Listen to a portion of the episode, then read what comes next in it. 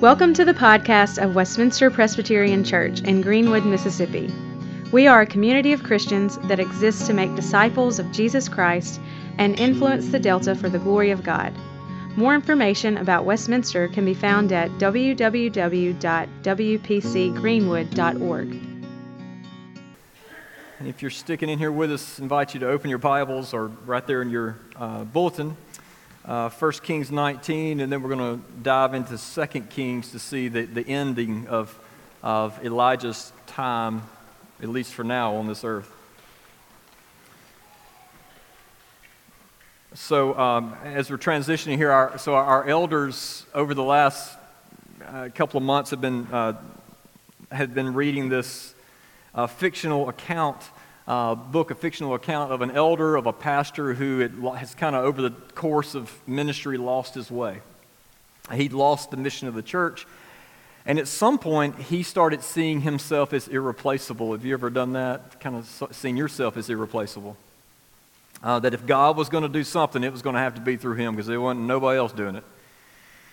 And so in the book, he goes on this retreat where he's reminded of the mission and he's reminded of the beautiful call of the gospel of grace. And at the retreat, he meets this lady named Eileen who invites him to a very special meeting. A very special meeting for very special people like him. Uh, an invitation to meet the other irreplaceables. And so he went, of course, he went to the meeting, only to be puzzled when it turned out that the meeting was in a graveyard uh, in a cemetery, Eileen said, Somewhere along the way, you've made the assumption that you have become irreplaceable. Well, I've got some news for you. Look around. Here are all the irreplaceables, six feet under. They all thought that no one could do their jobs as well as they could. They all considered themselves to be the key person in their families, in their churches, in their businesses. And although most of them, and some of them more than others, have felt a hole in many hearts as they passed away. You know, the world kept turning even after they, they headed for celestial shores. The, their churches continued their worship services, their children mourned but moved on, and their places were taken by others. Don't you see that your days are like grass? Don't you see that the, this treasure you have is not in a cast iron bunker, but in a fragile jar of clay? I tell you, if you ever need perspective, few things give perspective better than a cemetery, right? It forces us to see that there's no such thing as someone who's irreplaceable. Not even people like the great prophet Elijah. You know, during our lifetime, we have the privilege, we have the, the call to steward God's creation and to take part in the building of the kingdom. But it's not about us. Not about me. It's not about any of you. It's never been about us. It's always about God. He continues to be on the move. If you remember from last week, Elijah received some pretty humbling news there at the end. That God had a plan, but that plan included Elijah being put on the shelf.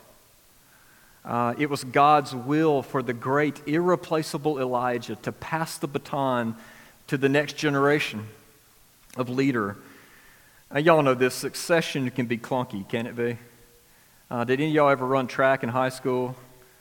Uh, you know, the race is won and lost a lot of times in the, the passing of the baton, right?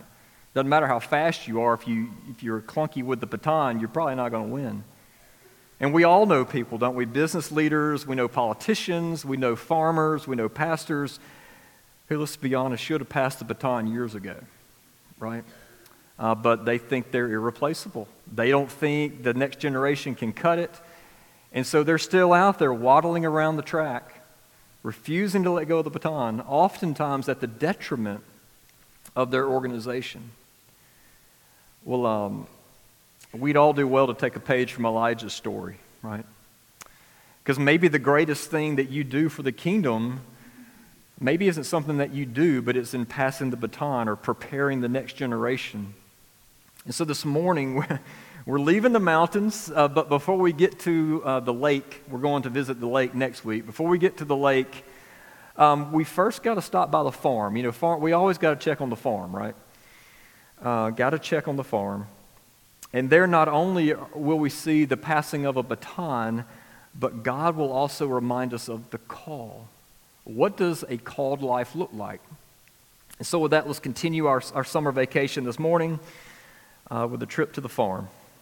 Uh, this is God's word, 1 Kings 19, then we'll go to 2 Kings 2.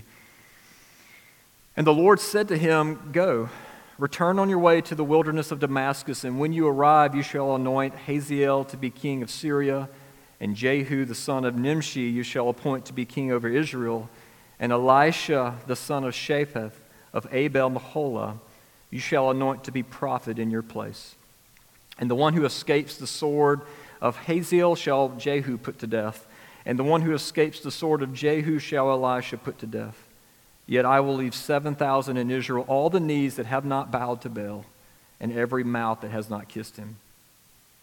So Elijah departed from there, and he found Elisha, the son of Shaphat, who was plowing with 12 yoke of oxen in front of him, and he was on the 12th.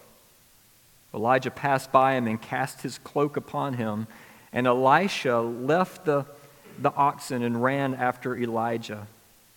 And, uh, and Elisha said, Let me kiss my father and my mother, and, and then I will follow you. And Elijah said to him, Go back again, for what have I done to you? And Elisha returned from following him and took the yoke of oxen and sacrificed them and boiled their flesh with the yokes of the oxen and gave it to the people, and they ate. Then Elisha rose and went after Elijah and assisted him. And when they had crossed, Elijah said to Elisha, Ask what I shall do for you before I am taken from you. And Elisha said, Please let there be a double portion for your spirit on me. And Elijah said, You have asked a hard thing. Yet, if you see me as I'm being taken from you, it shall be so for you. But if you do not see me, it shall not be so. And so that, and as they went still on talking, behold, chariots of fire and horses of fire separated the two of them. And Elijah went up by a whirlwind into heaven. And Elisha saw it, and he cried, My father, my father, the chariots of Israel and its horsemen. And he saw him no more. Then he took hold of his own clothes, tore them in two pieces, and he took up the cloak of Elijah that had fallen from him and went back and stood on the bank of the Jordan. This is God's word. Grass withers, the flowers fade, but not God's word. No, God's word endures forever. Let's pray. Uh, Father, for this next little time, we ask that you, through your Spirit, would come. Uh, Lord, that you would give us hearts to receive, uh, give us ears to hear. Uh, Lord, may it make us attentive. And we ask this in Christ's name. Amen. Hey, as we begin, probably pretty good idea just to know that, um, reminder, none of us are Elijah, none of us are Elisha. Uh, they had a very specific call from God to do a very specific thing. We don't have their call. Uh, and so this isn't like, hey, embrace your inner Elisha. Um, however, if we, if you are a follower of Christ, then you too have a call, very specific call. Um, you, you have been called by God. And since that's the case, there's a lot of application for us this morning on what does it look like to be called by God? What does that look like for his people? And so, with that, we're just going to walk through one thing. We're just going to walk through this passage thinking about one thing uh, the call of God. What is, what is that? Um, so, first, the call of God isn't always extravagant. You know, we hear these stories about how God has, has called people, and it's just these extravagant, amazing calls, but it's not always like that. Notice how mundane and really sudden the call of God came to Elisha. It was just another day on the farm for him. He got up, he probably had breakfast, and just like many farmers, he had something to do that day. He had a field to plow. And it was something he'd done countless times before. It was probably something that Elisha thought he was going to do countless more times in his life. But on this mundane day, he's out in the field plowing. God's call came. Where were you where God's call came to you? You know, Elijah passed by him and he just nonchalantly just kind of threw his cloak on him so as to say, You will be the prophet of God now. You know, it's hard to read this. We mentioned we're going to talk about African Bible College. It's hard to read this without thinking of Jack and Nell Chinchen, who uh, founders of the African Bible College, who, if you remember when he, we had them here several years ago before Jack passed, uh, but he gave his testimony.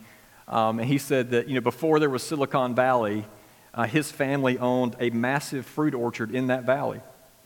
And uh, they were doing extremely well. Remember, he told us, I think his exact words were, the fruit business can make you rich. And they were rich. Um, they built a, their massive dream home right there on their orchard. It was this idyllic site. And yet it was there on that farm, in his successful career, that the call of God came. Suddenly. You know, it can come to you at work, it can come to you driving down the road, it can come to you in line in the grocery store, it can come in a worship service. It is mundane and sudden. Second, uh, did you notice Elisha's response? I'm probably going to get Elijah and Elisha confused, but y'all can kind of forgive me on that, right? You know, we're talking about Elisha, okay? Um, his response in receiving the call. Notice the response uh, joy. The joy is one, by the way, 100% countercultural. Our world could never understand it. This is a supernatural thing that happens. Because just look at his context. We get the sense that Elisha, he's a pretty big farmer. I mean, 12 yoke of oxen, that's like 24 tractors uh, in a day where many farmers pull their own plow, if you can imagine that. I mean, how much land do you need to require 24 tractors? Uh, how much land you got to have to have that many tractors? You know, Elisha's family had tons of land, tons of wealth. And then the author also notes that Elisha was driving the last team, that he was bringing up the rear as people were plowing, which means he was supervising and overseeing the whole operation. He had a prominent role on the farm. So he's the son of the landowner, in line to inherit the whole thing. He has a future. He has, a, he has security, he has a place. But not only that, and y'all know how there, there are certain times of the year where farmers can be a little more flexible. You know, they can maybe leave town, leave the farm for a little bit. This was not one of those times, because if you remember, uh, there had been a drought for three years. Three years, there had been little to no crop. But the rains had returned planting and harvest weather was in full swing. And so it's time to make hay while the sun's shining, right? It's of all the years Elisha needed to stay on the farm, it was this one. And everybody knew that. But when Elijah threw his cloak on Elisha, in an instant, right, he, he, got, he got down from behind the, or from behind the oxen and he followed Elijah. And he said, Let me go kiss my dad and my mom goodbye, and then I will follow you. And Elijah's response, remember from last week, he, Elijah is still an emotional, broken man. We, we see how he's processing all this. Elijah just said, Look, go, for, for what have I done to you? In other words, well, what, what do I care if you go back? Well, I don't care. Just go back, say goodbye to him. Adam Jones said it's so ambivalent that it's almost like Elijah is saying, Look, I, I don't care what you do. I, I will. I wasn't even going to pick you. Like God told me to pick you. Okay, this is you just take it up with God. I don't care what you do. And so Elisha, he went and he, you know, he went to say goodbye to his family. But did you notice what else happened? He took the oxen that he was just plowing with. He, he sacrificed them. He just ripped into those two tractors. And he, uses, he used their yokes as firewood to cook up the feast. And think again, he's, he's a big farm. They got plenty of firewood. Okay, he, he doesn't need to use the yokes to, to burn these or to cook this meat, and yet he did. Oh, why? Well, Elisha wasn't only leaving his family, he wasn't only leaving his career, he was also leaving his security. Um, he would not be using that yoke anymore. And so instead of sacrificing his soul for his career, he gladly sacrificed his career, his future, his security for the joy of the calling. And what's so remarkable is no one in that community, no one in that community who knew that he needs to be farming, no one in that community said, You're crazy. You're, leaving all this prosperity? You're, you're leaving all that to go be a prophet? But no, in response to Elisha receiving the call of God, the people, like the entire village, celebrated with a steak dinner. Isn't that awesome? What if we had a steak dinner every time one of our members like actually realized what God was calling them to do in life? That's pretty cool, isn't it? Why? Well, this cuts to the core of every human, everybody in here. You know, Elisha already had a really good life, great life. Elisha had a good job, he had a way of providing for his family, but now for the first time, he had meaning. He had purpose greater than himself. And again, Pastor Adam Jones said, You can have everything in life prosperity, popularity, but if you don't have a call on your life, if you don't know why you're here, then you will be a shell of a person and you won't know joy. It's been said that despair, uh, despair equals suffering minus meaning. Uh, but it can also equal prosperity and achievement minus meaning. Despair is a lack of meaning in your life. So, in his landmark book, Habits of the Heart, sociologist Robert Bellah described, he, he said that there's three distinct orientations that we have towards kind of what we do with, in life, what we do, and with work. He said the first orientation is to see your work as a job. It's just, it's just a paycheck, it, it pays the bills, it's just a job. Second orientation is then to see your work as a career, right? And here he says climbing the proverbial ladder in search of status and wealth are central. Uh, he argues much of America never gets beyond that, right? Um, that's likely what we're teaching our kids in school to go achieve wealth, amass, climb the ladder. Rarely get beyond that. But then he said there's a third orientation, an orientation found in people of faith, and it's that of calling. Calling. Calling is God given, and it's that, that God given purpose which makes us fully, alive, fully alive. I can talk about a reason for a steak dinner. And not all callings are the same. Uh, Frederick Buechner said, The place God calls you to is the place where your deep gladness and the world's deep hunger meet. Wherever that meets, that's call. Or is what Paul said.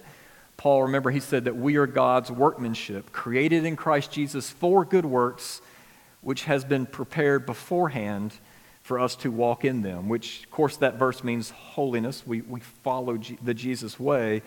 But it also means that God has made you and He's gifted you with talents and burdens for the fallen world. When, when those two things, when your talents and burdens for the fallen world collide, and you see, this is what God has called me to do, this is how I can push back against the darkness, this is how I can build up the kingdom.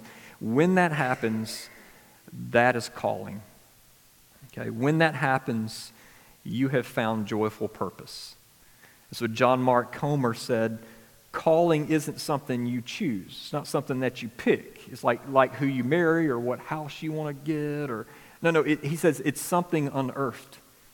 He said, you know, we usually ask little kids, what do you want to be when you grow up?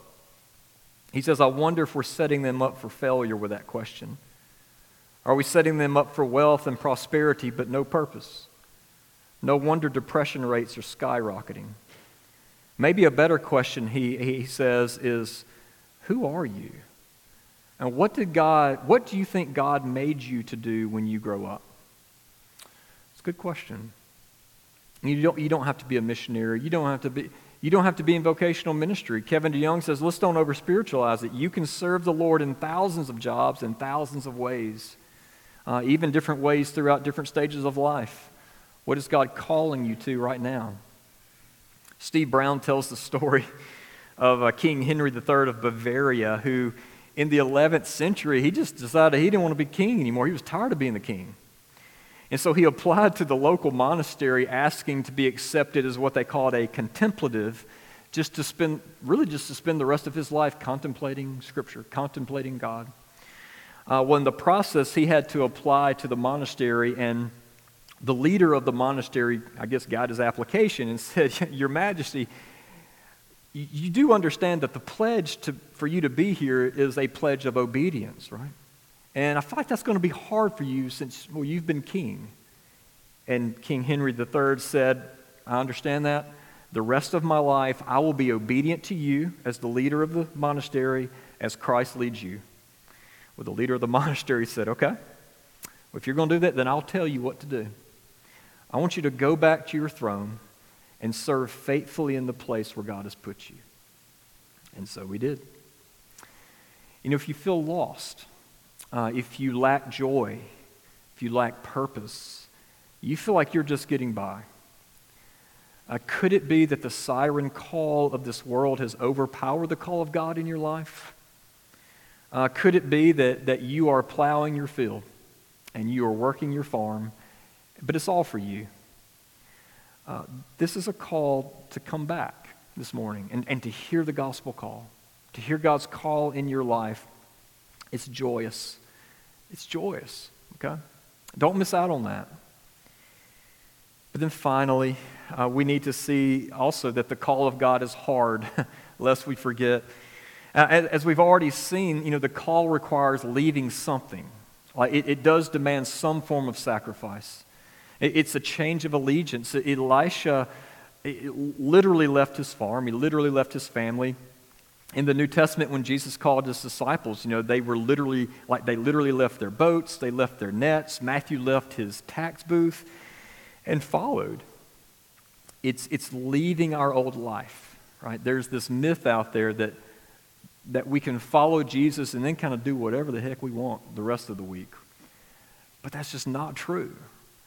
Like we, we, have to, we have to follow the Jesus way, away from our old ways, towards the Savior. And, and, and now, Jesus doesn't call everybody to leave everything, right? He, he might, but he doesn't.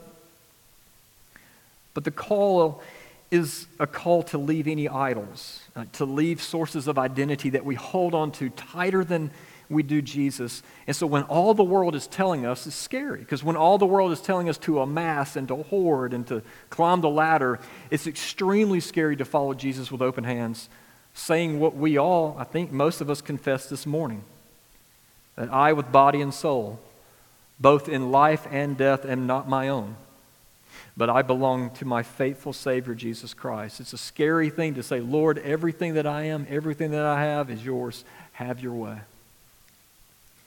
That is really, like, they don't teach you that when they teach you about retirement and 401ks, right? I mean, this is something that only those who have been given the gift of faith can possibly say. It, it's so scary that nothing but God's promises can pry our hands open.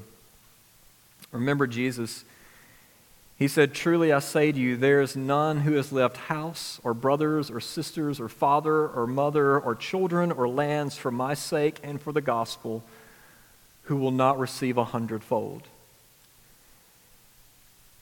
You know, it's to live a life that sees in light of eternity, you know, maybe we weren't missing out after all.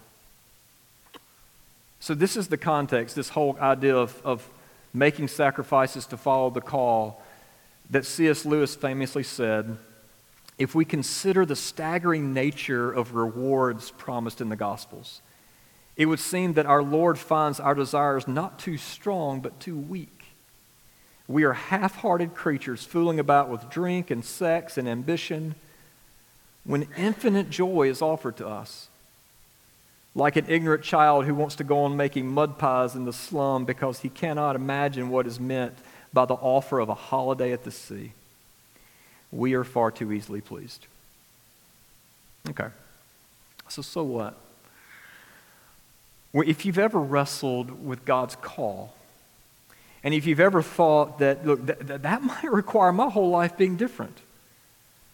And, and, again, real quick, this isn't saying that to be called of God, you need to like leave your awesome career and go live in poverty. No, like God's call for you may very well be your career. Uh, it may very well, but, but what are you doing in that career to push back the darkness, to really build the kingdom?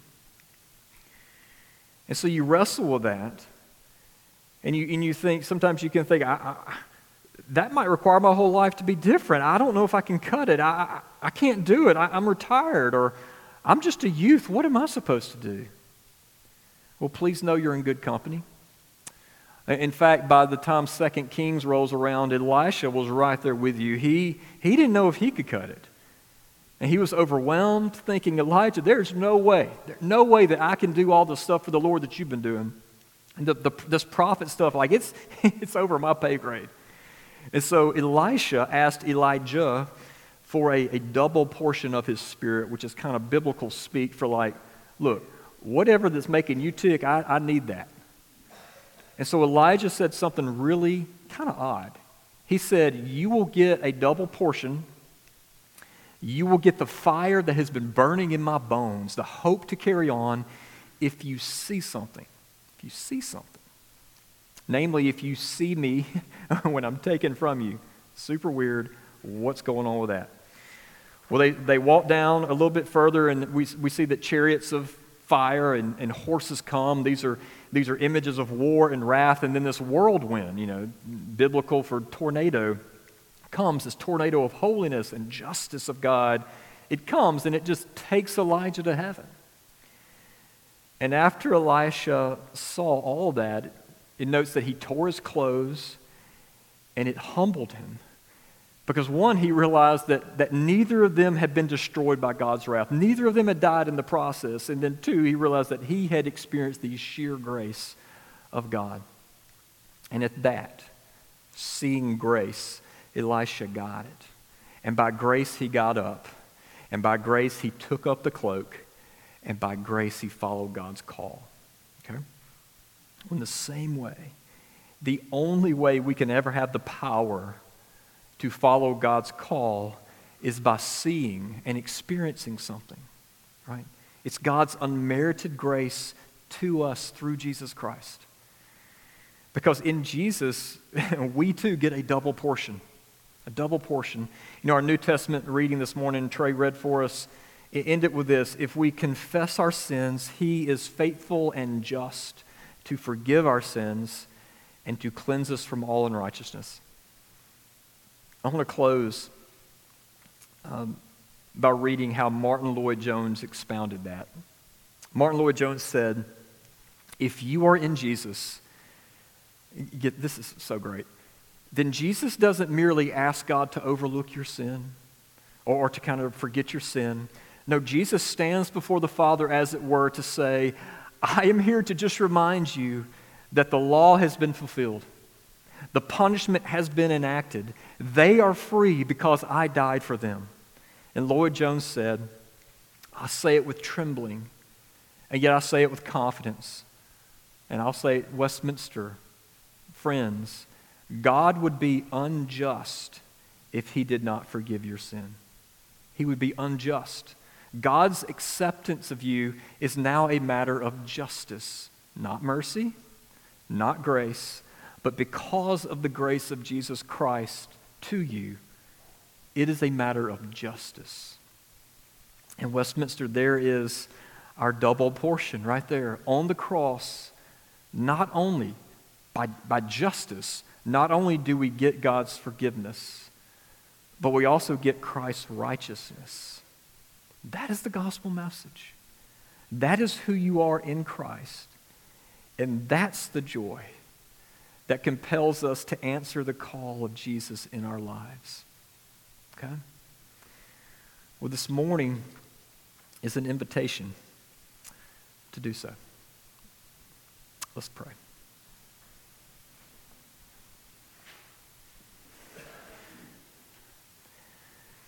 Father, I thank you that Lord, that you you, you have a call on everyone who is yours. Uh, Lord, may you lay that on our hearts. May you, may you show us uh, how you've called us uh, to take part in the building up of the kingdom. Lord, what does that look like? Uh, what does it look like from uh, cooking meals to um, just taking on a ministry of encouragement? to every time we see another brother or sister, we want to leave them in a spiritually better place than we found them. Whatever it is, Lord, Lord, capture our heart for the call. Uh, Lord, we long for purpose. Give us the joy of meaning. Lord, we ask that, that you would come and that you would bless every single person in here. Uh, Lord, that you would make us a church uh, that just oozes grace, that oozes the gospel, uh, that strives to pursue holiness. Uh, Lord, may it be so. And we ask this in Christ's name. Amen. Hi, Richard Owens here. I just wanted to take a second to say thank you for listening to the podcast of Westminster Presbyterian Church. Our prayer is that the Lord would use this message to encourage you in the gospel and that you would find Jesus to be more beautiful than you ever, ever imagined. If you'd like to find out more about who Jesus is or more about our church, I invite you to visit our website at wpcgreenwood.org. God bless.